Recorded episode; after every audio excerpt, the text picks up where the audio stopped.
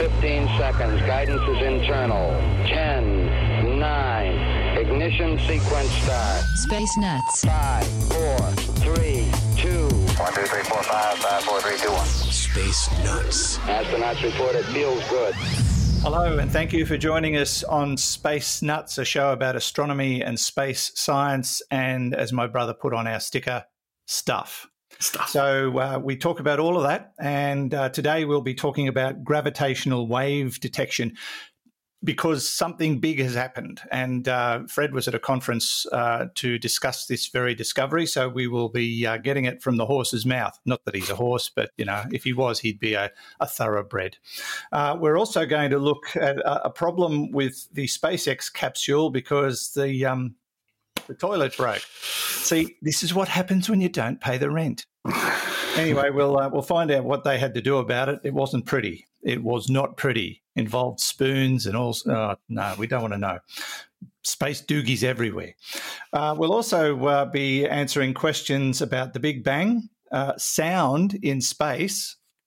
It's a theoretical question, and whether or not uh, humans could live on the gas giant moons of Titan and Io. Uh, I don't think I'd like it very much, but uh, could it could it happen? So we'll um, we'll get into all of that. My name is Andrew Dunkley, of course, your host, and joining me as always is Professor Fred Watson, astronomer at large. Hello, Fred. Hi, Andrew. Good to see you again. Good to see you too, sir. Uh, now, a little bit of homework. We got a message because we were talking about uh, radio telescopes last week and the 60th uh, birthday of, uh, of Parkes, and we, we talked about the first female radio telescope astronomer, but I think we left out radio telescope and referred to her as the world's first astronomer, which um, somebody picked us up on. So it was our glitch, um, just a, a you know slight glitch in the dialogue, but uh, yes, uh, we were speaking about a lady who was the first female radio telescope astronomer, correct? The first female radio astronomer, that's right. Uh, uh um, uh, gosh, I always get a name wrong. Ruby, Ruby Payne Scott.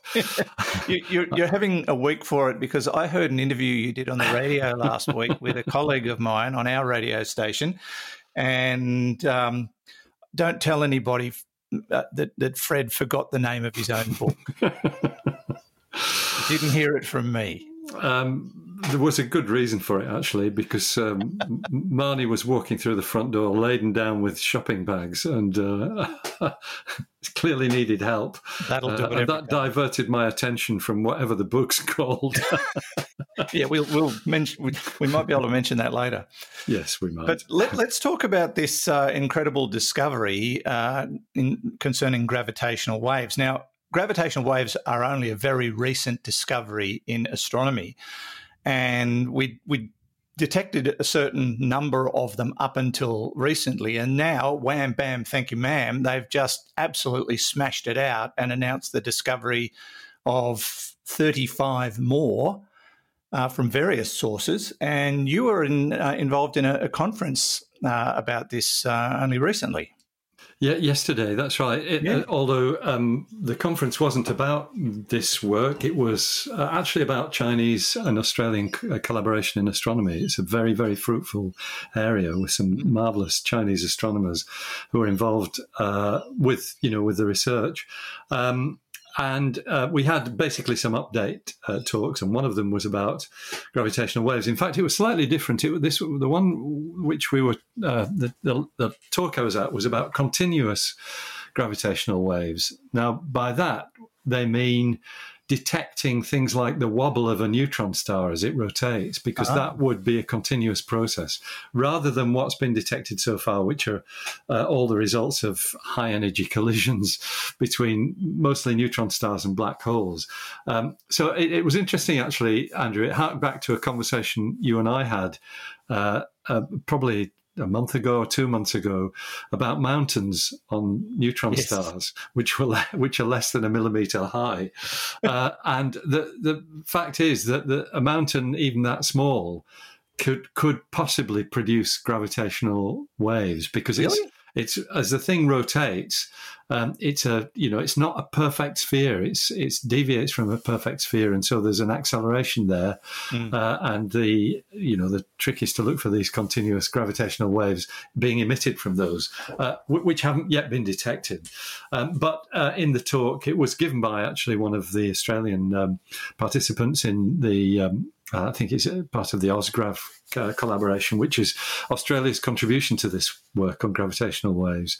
And uh, yeah, so he did mention this, the announcement uh, a couple of days ago about exactly what you've said that um, in the latest run of LIGO, uh, and some of the other, well, one of the other gravitational wave detectors around the world, which is Virgo in Italy, mm. um, that has netted, as you said, a further 35 new detections of gravitational waves. But the milestone I thought was worth celebrating is that given that the first one was discovered in 2015, it brings the total now to 90 detections. Yeah. Most of them are created by merging black holes, uh, but there are also um, you know these uh, the, the, the, possibility of neutron stars colliding uh, that's actually been detected. And neutron stars being gobbled up by black holes which has also uh, been detected. Uh, so it's it's really um, the the science of gravitational wave astronomy has matured really quickly mm. um, to have 90 of those events. Um, and what highlighted it for me was uh, two years ago, uh, um, I, published uh, Cosmic Chronicles, um, a user's guide to the universe, which uh, everywhere else in the world but Australasia is called Exploding Stars and Invisible Planets. Um, and I know some of our listeners have, have seen that. But I had a chapter in that on gravitational wave detections. And I think at that time, I should have checked back in the book, but I think the, there were 10 altogether. Um, now, two years later, and we've got to 90. Uh, yeah. It's f- fantastic to see all this. And we're learning about the, the the, the, different sorts of objects that are providing these collisions. Um, something I mentioned to you in the email as well that staggered me. So I, I, when I read the the report about this announcement that there's a total of 90 been discovered, I looked at the uh, the original paper, you know, the research paper that is uh, actually releasing this data, and the first 10 pages are authors, lists of authors and their and their um, affiliations. I didn't count them, but it would be several thousand, I think. Uh, wow, uh, we, have talked about this before. The uh, yeah. scientific papers usually have um, multiple authors, but um, when we say multiple authors, we're talking hundreds and some, as you said just then, possibly thousands at times. Yeah, extraordinary. Incredible. All those trees suffering just so you can get your name put down. Um, the one thing that I noticed in uh, this revelation of these 35 new gravitational waves that have been discovered is uh, they can account for most of them, but one one has a mysterious origin. Well, yes. Uh, the, the, the, the, problem is that um, you know we've got physics tells us how big black holes should be uh, and how big neutron stars should be, but the observations tell a slightly different story. Hmm. Um, and um, there are some of these uh, that are that are really um, quite mysterious. Um, I'm not sure which one you're thinking of, um, Andrew, because I don't either. There's uh, there's at least one um, in you know, that's generated uh, generated a black hole whose mass is 145 times more than the sun, and that's that that means that the, the, the two black holes that that contributed to this were both very big, mm-hmm. um, and possibly, you know, the um, uh, bigger than might be expected from what are called stellar mass black holes, ones that are created by the the, the collapse of the core of a dying star. I'm just going to um, stop you there. Can you hear that? That's Fredo, our resident frog. Okay. He's a green tree frog, and he's taken. I, I, think he's taken residence in our water tank, which is just outside my window. Oh, fantastic! and it's and we've got storms around at the moment, so yeah. um, he's getting very excited. So if we get interrupted by thunderclaps or uh, or, or Fredo the frog, that's why. So sorry. Very good. Please no, Actually, I might just make a point. Um, in of these 35 from the report I've read, 32 were caused by two black holes merging. Two were likely caused by a neutron star. um, hitting um, a, a black hole, smashing into a black hole, and then they're saying one was unknown. Yes, um, that that's right, and uh, you can kind of imagine that because the um, what they do is they analyze the waveform of the of the gra- gravitational wave as it goes by, uh, and that you can tease out what's actually happening there. Mm. Um, I think um, uh, the the way I read it was rather than unknown, uh, I read it as ambiguous. ah, okay. Um, which could have been one or the other. Yeah. So, um, in particular, it's one that's um, uh, basically an object, a black hole, 24 times the mass of the sun, something lighter than that with a mass of 2.83 times the mass of the sun. Now, the ambiguous bit is is that object with 2.83 solar masses a black hole or a neutron star? And that's the mystery. Um, it, it's because the limit on neutron stars is less than 2.83 solar masses. I can't remember what it is. It's about two, I think. Mm. Um, and so, uh, you know, to get a neutron star that size is a mystery. That's I think that's probably what you're referring to. Yeah, because so. something that size should collapse to a black hole. Yeah. Uh, but the feeling is that it's actually a neutron star. Maybe it was on its way to doing that when it got. Uh, may, maybe so. Maybe you know got gobbled up at the critical yeah. moment. Uh, what? What? I, someone will probably think of this question, so I'll preempt it. Why is something so small as a neutron star um, creating such significant gravitational waves? Is it because of the density, the, the, the high amount of gravitational uh, pressure existing in that body, and when it hits a black hole, kaboom? Yeah, it's that, yes, that's right. Uh, it, it's you know, uh, neutron stars are the um, they are extreme gravitational objects because their diameter is what ten kilometers or something like that. Mm. Um, and it's that uh, that sort of gravitational well um, that stirs up the gravitational waves, if I can put it that way. Um, so, what, what I guess another way of putting it is that if it was a black hole gobbling up uh, a 2.83 solar mass normal star, then you wouldn't get the same gravitational energy being released because um, it, I, th- I, think I'm, I'm, kind of making this up as I go along, Andrew. Oh, but it's, it's, space nuts. That's what we do. Well, that's what we do. Yeah, but um, I, I, think it's all about the you know how how steep the gravitational well is, and um, mm-hmm. in other words, how compact this gravitational source is, if I can put it that way. Thinking of gravity as as a stream of gravitons, which we don't know whether is the case yet, but that might be it might be the way it goes. So yeah, extraordinary stuff. Look, it, it's the physics is really quite amazing. Um, and uh, the fact that we can detect these things at all is staggering. Yeah. Uh, the sensitivity of the, you know, the, the, the, LIGO works, it's got four kilometer laser beams bouncing backwards and forwards between two mirrors whose separation is measured to, I think it's uh, about, uh, if I remember rightly, about one fifty thousandth of the, uh, with an accuracy of about one fifty thousandth of the diameter of a proton. It's it's crazy stuff. Yeah. Crazy stuff. and one of those things that once again just gives you a headache because you can't get your head around it. Uh, dumb question. Someone asked me to ask you. Mm, um, why why have gravitational waves become such an important thing to study?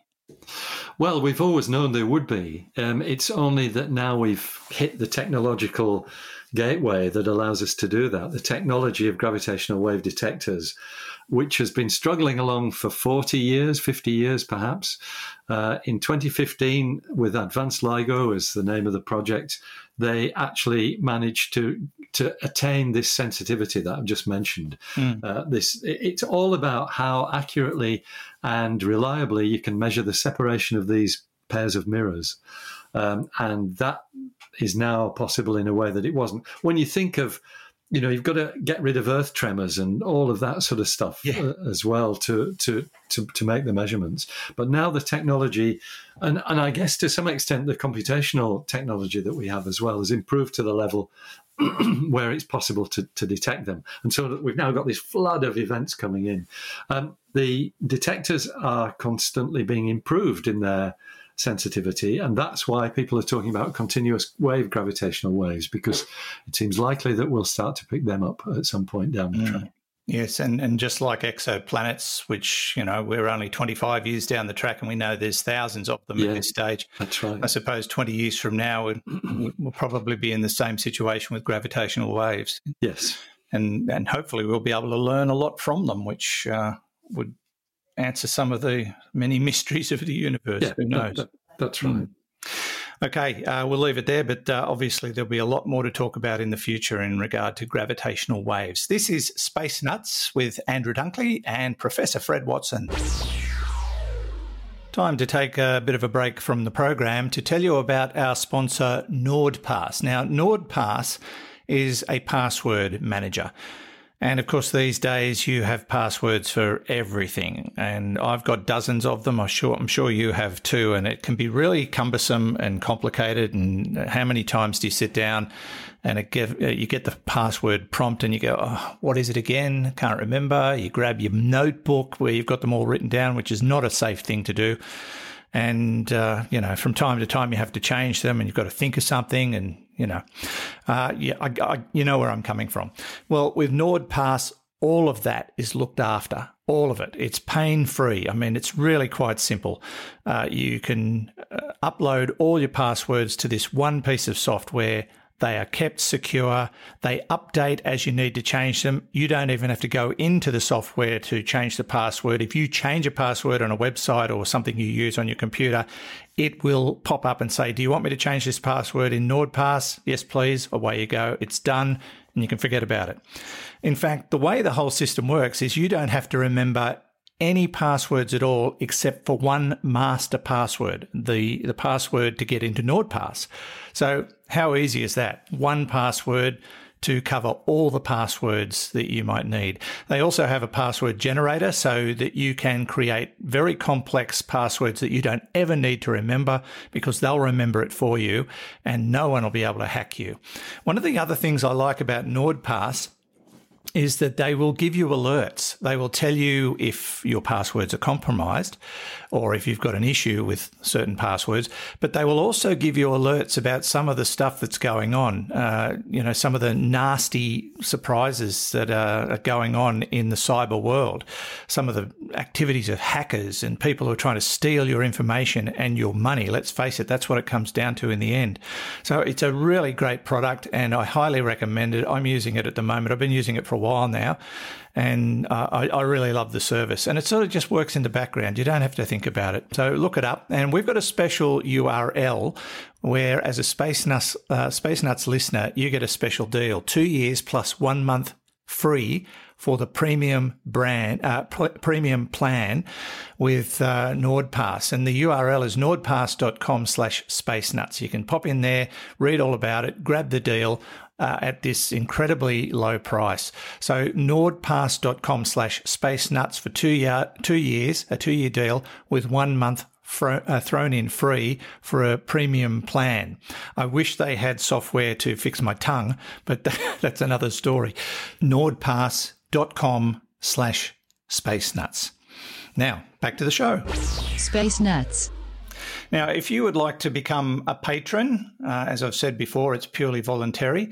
Uh, there's a, good reason to dip your toe into the water of becoming a patron at the moment because uh, Patreon and Supercast, both services that we use, are offering 30 day free trials for um, premium access. So if you've been thinking about it, but you're not sure, well, here's an opportunity to give it a go for 30 days, see if you like it, and you know, go from there.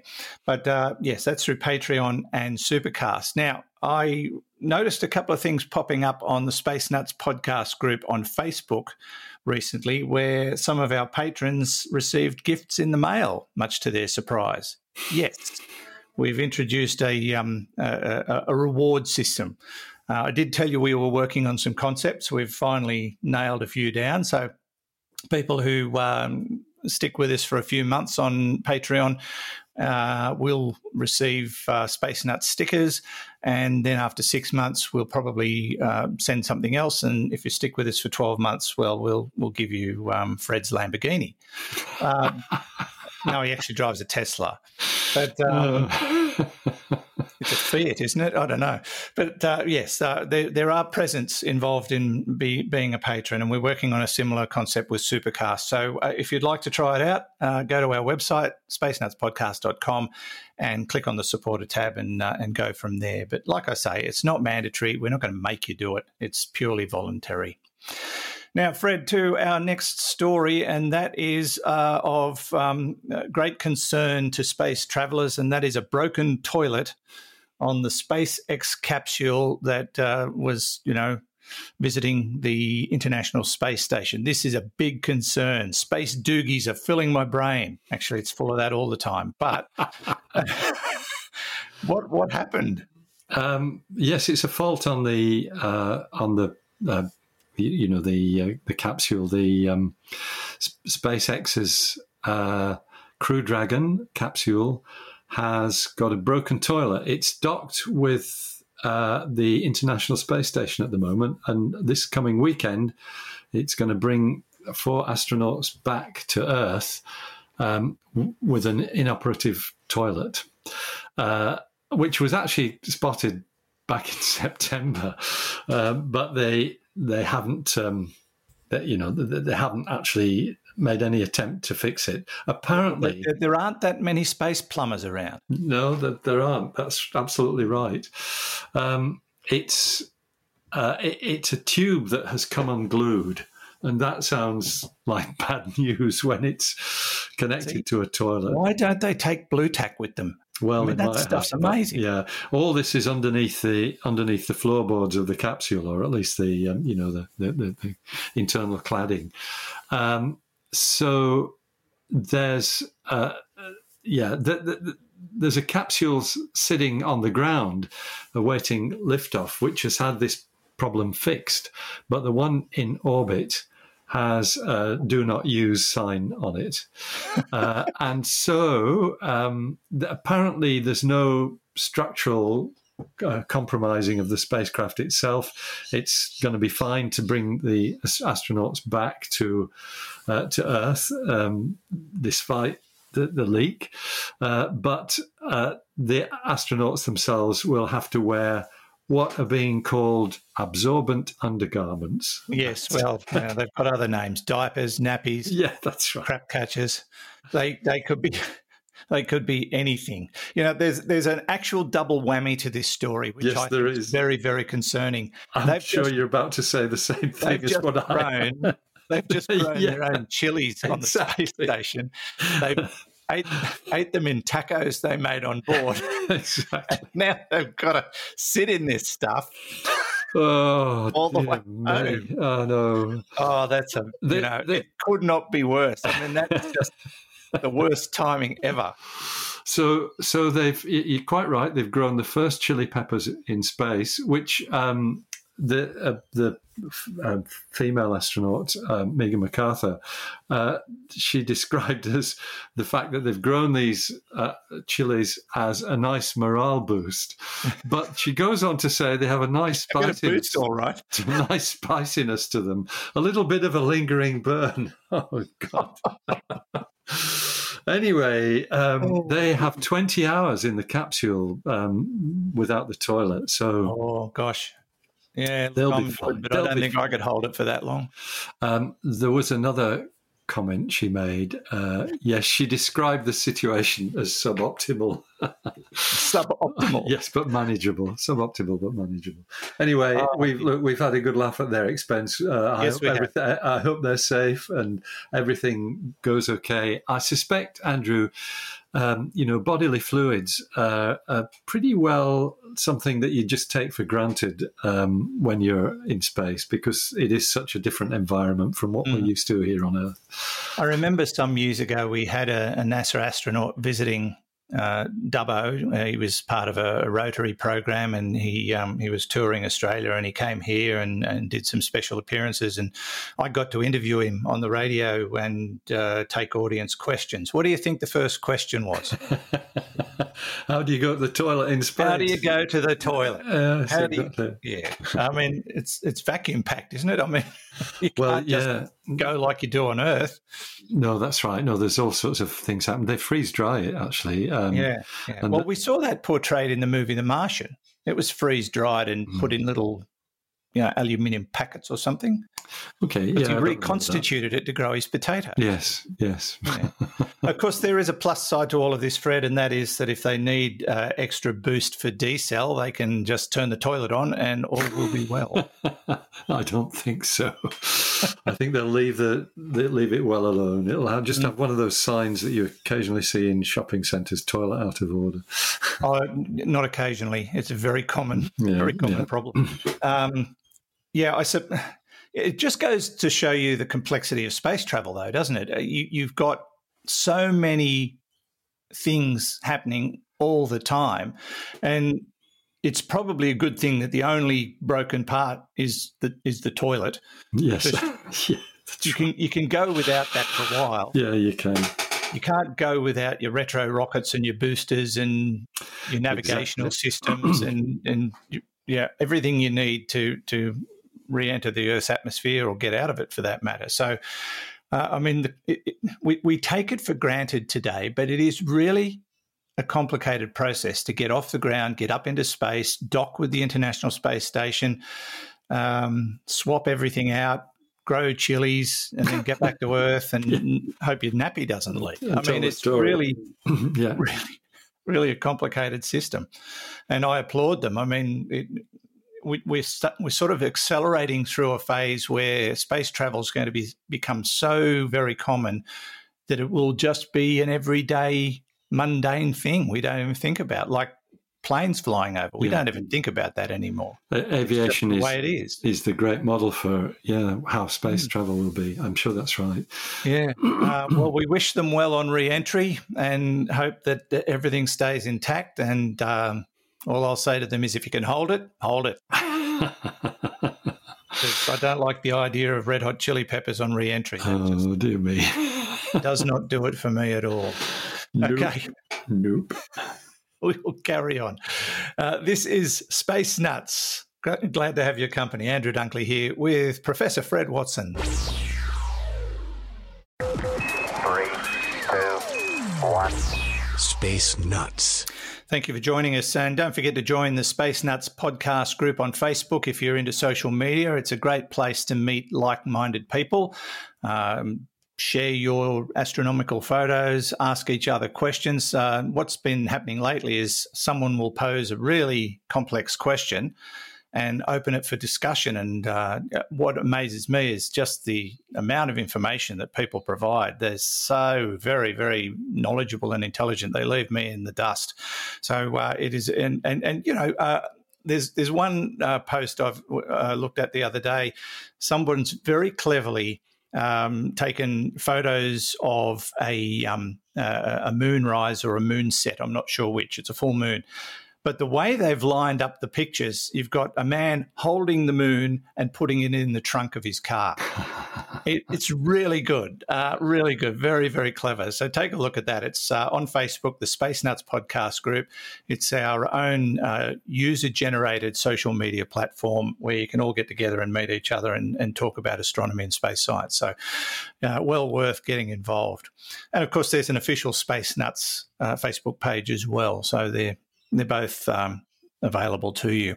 Now, uh, question without notice. Uh, of course, the uh, the volcano has been continually erupting on La Palma, uh, the island of La Palma, um, and somebody's posted a question. Uh, I think it came through uh, one of our avenues. I can't remember which, asking if the um, if the observatory on La Palma has been threatened. I have not heard of any problems there, and it would be on top of another mountain, would it not? It is, yeah. So um, it uh, the there are basically two volcanoes on La Palma, um, and it is the northern one on which the observatory sits. It's a caldera called the Caldera de Taburiente, if I remember rightly. I'm pulling this from distant memories because um, it's a long time since I've been to La Palma. I used to go there a lot.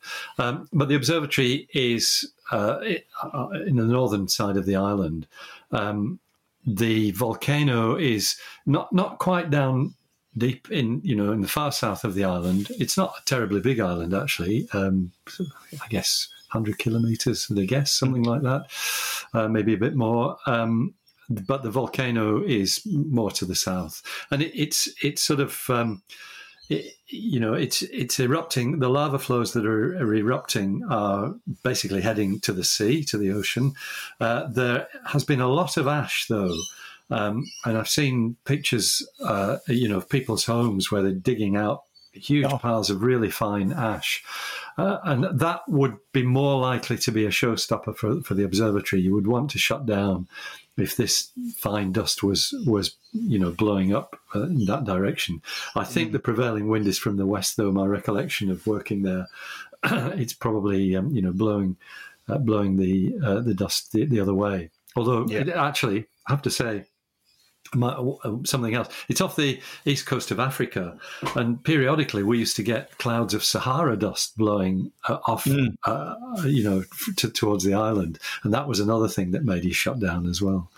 Yeah. Well, all right. Well, somebody asked the question, so it yeah. sounds like, um, if, anything, just some inconvenience. Uh, yeah, I haven't seen any, uh, you know, any big notices about it at all. No, no, me either.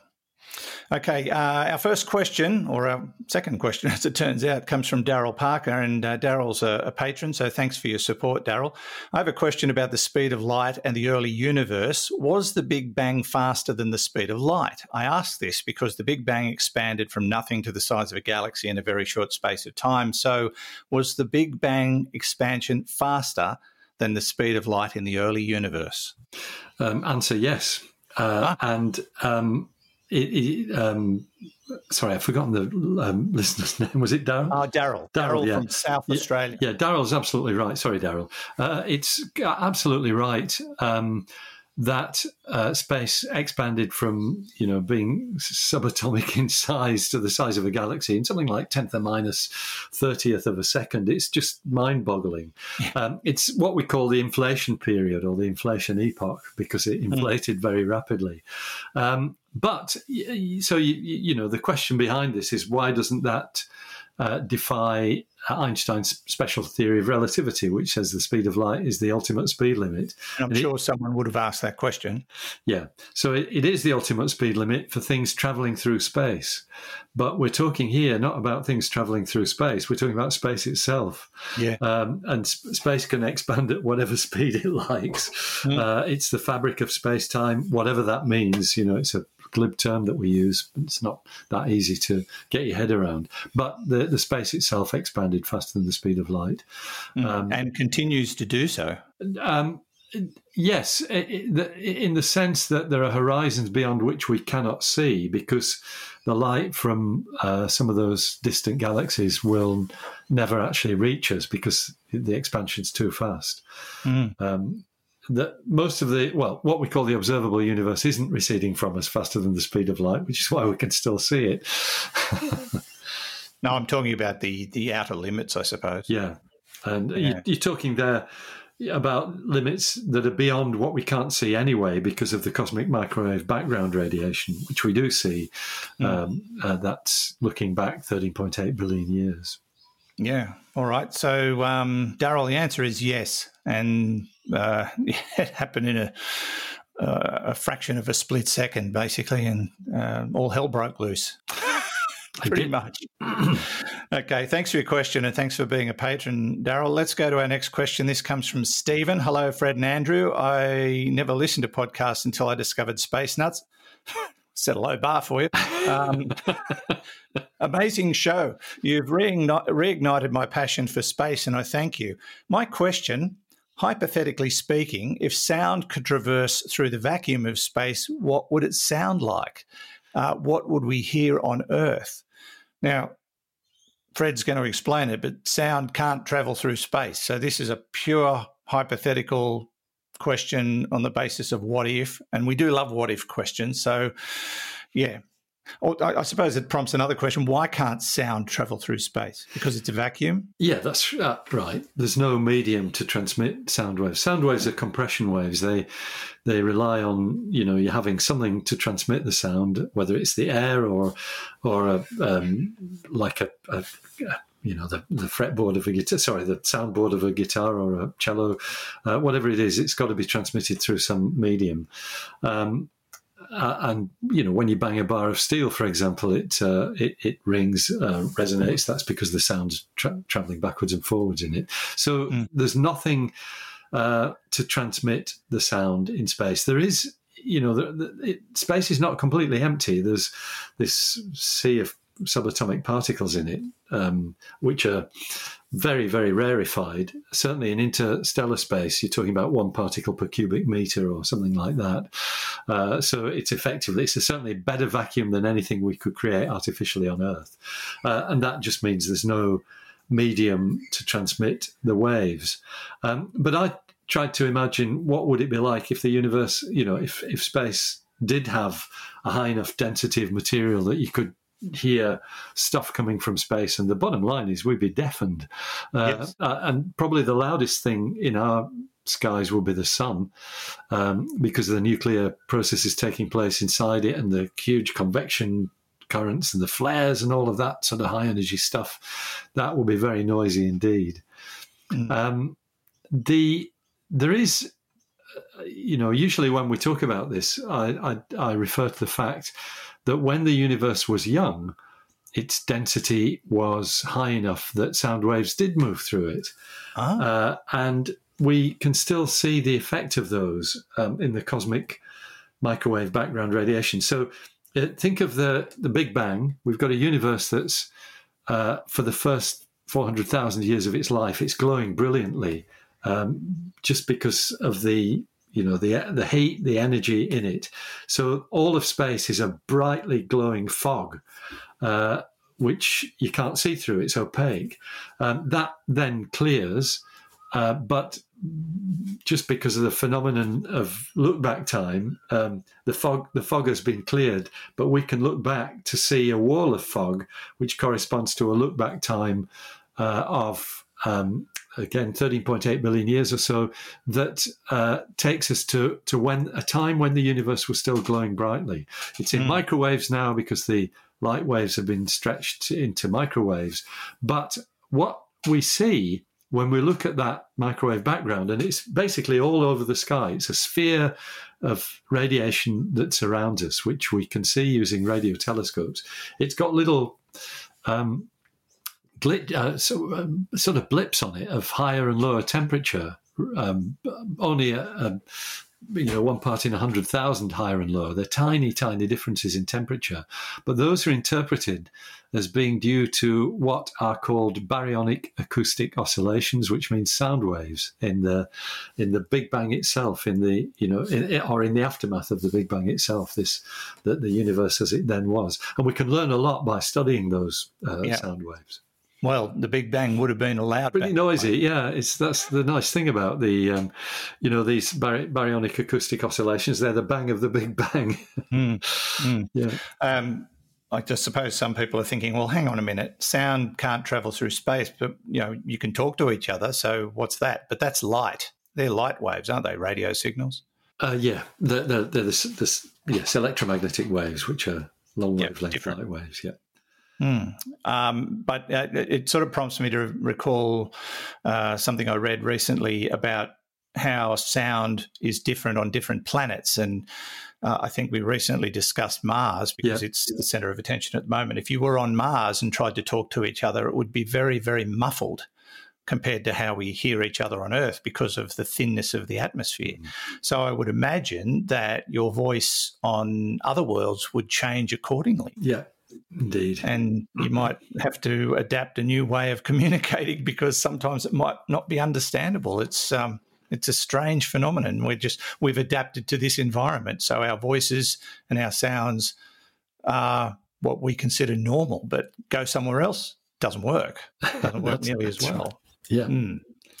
Okay, uh, appreciate that uh, question from you, Stephen. Now I've got to find the next one because it's here somewhere, and I think this is it. Yep, this is uh, from someone named Bandicoot. And I'm going to guess he's Australian. Uh, hi, I've been listening to the podcast for a couple of weeks and wanted to join in with the questions. What are your thoughts on the Pac Man theory, where the universe doesn't have an end, but instead loops back to the opposite point? Think we've talked about that before, uh, but this question is um, another one I don't think we've. Um, really looked at much. How realistic is it for humans to live on the moons of gas giants such as um, Titan and Io? Love your show, love your show, and keep up the good work. Appreciate that. Thank you, Bandicoot. Um, well, we'll start with question one about the Pac-Man theory: uh, the universe being never-ending and looping back on itself. There, yeah, there are um, cosmologists who espouse that idea. I think uh, that would probably describe Roger Penrose's model of the universe, which has uh, black holes being created and then getting so big they detonate to form another Big Bang. Mm. Um, uh, but um, it, you know, it, it, it's kind of fairly speculative. A lot of that stuff we we really don't have the observations to support it. Uh, we've got the observations to support a, a single Big Bang, um, with no evidence yet for anything that might have been another one. Um, and so uh, it's it is it's it's it's a theory. Yeah, well, the back, Pac-Man theory is probably a cross between an ongoing expansion and uh, Gnab Gib. So you've, yeah. yeah you've got right. a loop effect instead. But I, I, suppose popular theory is it's it's just a an ongoing expanding sphere. Is that the way they're thinking of it? Yes, that's right. Mm. Ever ever more rapidly. Um, except it may not have an edge. so yeah, we don't know. We, we don't know anything right. um, beyond beyond what we can see. So um, it will probably it could forever remain a mystery. I, I suppose they do computer modelling of all these things and and try to come up with concepts, but in the end, they, it's all theory. We um, how, how do you prove something you can't see that's so far away that we'll never ever be able to see it. It's uh, yeah, it's frustrating. Must frustrate you, Fred. yes. That's why you turned to writing children's books, I suppose. yes, uh, whose whose name I've remembered. Oh, what's it called? so it's called Space Warp: Colliding Comets and Other Cosmic Catastrophes. You're just making that up. Yeah. No, I think it's on the cover. You should try reading that. Yeah, yeah. I don't have one here. So. oh, dear. Now, the uh, second question from Bandicoot How realistic is it for humans to live on the moons of um, Titan and Io, which are uh, gas giant moons? So, uh, yeah, we've talked about potentially living on Mars and terraforming Mars and living on the moon um, Io, Titan? Well, Io is um, a moon of, it's the innermost of the bright moons, of the big moons of Jupiter. Quite a sizable object, actually, bigger than our moon, if I remember rightly, or maybe just a little bit smaller. Um, but it, it's uh, it's a volcanic world. It doesn't have an atmosphere. Um, it's it, I think what would what would be the killer for humans walking on on Io or EO as it's sometimes pronounced, is um, the radiation, because yeah. it, it's it's got this strong magnetic interaction with Jupiter, uh, and Jupiter's magnetic field is many many times greater than the Earth's, um, and so there are these radiation belts that are, are bombarding Io all the time, uh, and um, I think it would be a very dangerous place to put humans. Uh, Titan, on the other hand, out beyond Jupiter, it's Titan's a, a moon of Saturn, um, has interesting parallels with the Earth. It's a smaller object, although it's bigger than the planet Mercury. Uh, it has an atmosphere whose pressure is about 50 percent more than the Earth's. Right. Um, and I've just actually looked up the speed of sound on Titan just to sort of uh, check, you know, the answer, um, comparing it with what we were just talking about, 194 meters per second, uh, oh. which is slower than it is on Earth. If I remember yeah. rightly, it's about 300 meters per second on Earth. Um, that uh, means you know makes for an, an interesting world. Uh, it's got lower gravity but higher atmospheric pressure. It's it, of course the the big killer on Titan is the surface temperature, which is about minus 190 degrees Celsius, uh, and that's why you've got liquid natural gas on its surface rather than water. The water is frozen solid under your feet uh, yep. because that's what we think the surface of Titan is made of frozen water ice. So, once mm. again, um, it's hard to imagine how you would um, put humans uh, on a body like that for any length of time. Um, it, I think you know we, we know that um, robotic exploration is the way to go for these extreme environments. There is a robotic mission planned to go to Titan. It's called Dragonfly. It will be a, uh, if I remember rightly, it's an octocopter, um, uh, something a bit different from uh, Ingenuity on Mars, uh, but essentially a drone, a, a drone which will be autonomous and we'll explore Titan from a number of different vantage points. So that's something to yeah, look forward to. That sounds exciting. Yeah. yeah. So um, scratch Titan, scratch EO. um, maybe Mars, although you're not a fan of that idea. Well, I'm, I'm a, I don't mind. You know, I'm a fan of the idea of humans exploring Mars, but what I'm not a fan of is the idea of millions of humans going to Mars to to take it over as Earth 2.0, because that's not yeah. what it is. well, we did get another question this week about terraforming Mars, which we've talked about many times, uh, creating an atmosphere, and uh, it, it, just wouldn't work, would it? it? It leaks away because the planet's too small. That's right. So you couldn't create enough atmosphere regularly enough to maintain it, even though it leaked away. I think that's the bottom line. Um, you know, it, it's uh, Mars is too small to hang on to an, an Earth-like atmosphere full stop. uh, so you, have got to find a source for you know for for replenishing it, and that's not an easy thing to do. A giant space pipeline. Yeah, that would do it. That would do it. But you know, it's easier then to, to build your, your artificial world and have your yeah. disk world or, or Halo world like domes or something. Yeah, or underground. Yeah. Who knows? Mm. All right. Uh, we bumped off quite a few questions this week. And, and, thanks again, Bandicoot, for getting in touch. And thanks to whoever sent the question in about terraforming uh, or creating an atmosphere on Mars, because I did read that mm. and thought it fitted in nicely with yeah. that particular topic. So we, we got that one through as well. Uh, don't forget, if you do have questions for us, visit our website because that's where you can upload them via audio or through email. SpaceNutsPodcast.com. You'll you'll find the links. The AMA tab is where you can upload questions or just press the button on the right hand side of the page. And while you're there, don't forget to visit the Space Nuts shop. There's all sorts of things to uh, to buy. We've got over my left shoulder the Space Nuts sticker. Over my right shoulder, there's the mug and there's the tote bag. I'm not wearing the shirt today, but uh, there's just so much that you can get at the Space Nuts shop, including this really crappy new book called Space Warp. um, no, it's terrific. And i have been getting a lot of feedback. Fred, uh, one of my colleagues at the radio station, has a friend in uh, Houston who's getting two copies for his uh, oh, nephews, oh, I believe, or grandchildren. so, um, yeah, they're thrilled a bit. He actually got in touch with us to find out how to buy them.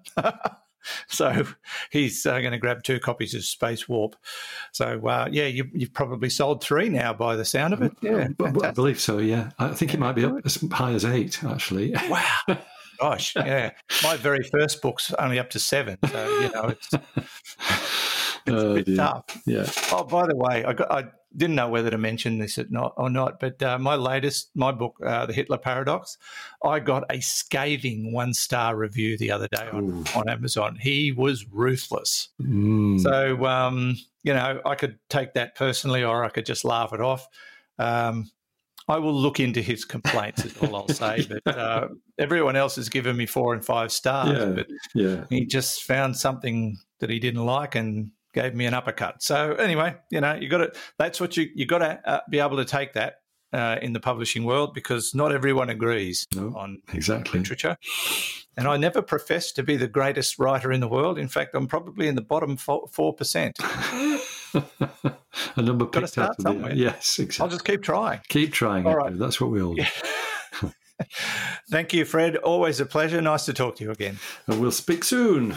We will. Yeah, take care. That's Professor Fred Watson, part of the team here at Space Nuts. And back to uh, Hugh in the studio, who um, does whatever he damn well likes, but occasionally he actually does some work as well to put the show together and get it out on our various podcast platforms.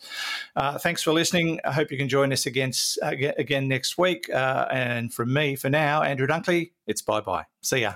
Space Nuts. You've been listening to the Space Nuts podcast. Mission complete, Houston. Available at Apple Podcasts, Google Podcasts, Spotify, iHeartRadio, or your favorite podcast player. You can also stream on demand at Bitesz.com. This has been another quality podcast production from Bitesz.com.